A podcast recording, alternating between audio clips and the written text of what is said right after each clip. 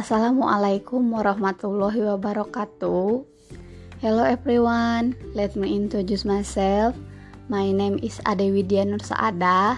I'm from class 2B. And today I will explain about giving suggestion and advice about should.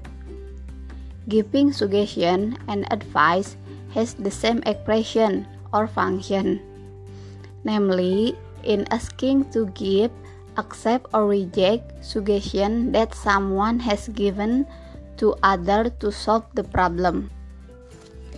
Giving suggestion and advice in English might seem tricky at first.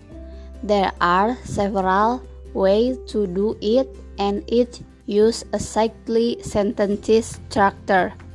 So, how do we choose which one to use? Find out with these 5 simple ways to give advice in English. Number 1. Use a modal verb about should. Should is used to express the opinion of a speaker and often follow I think or I don't think.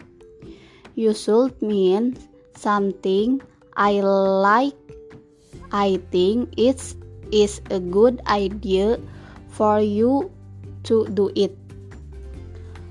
Example You look tired, and the opinion is I think you should take a few days off.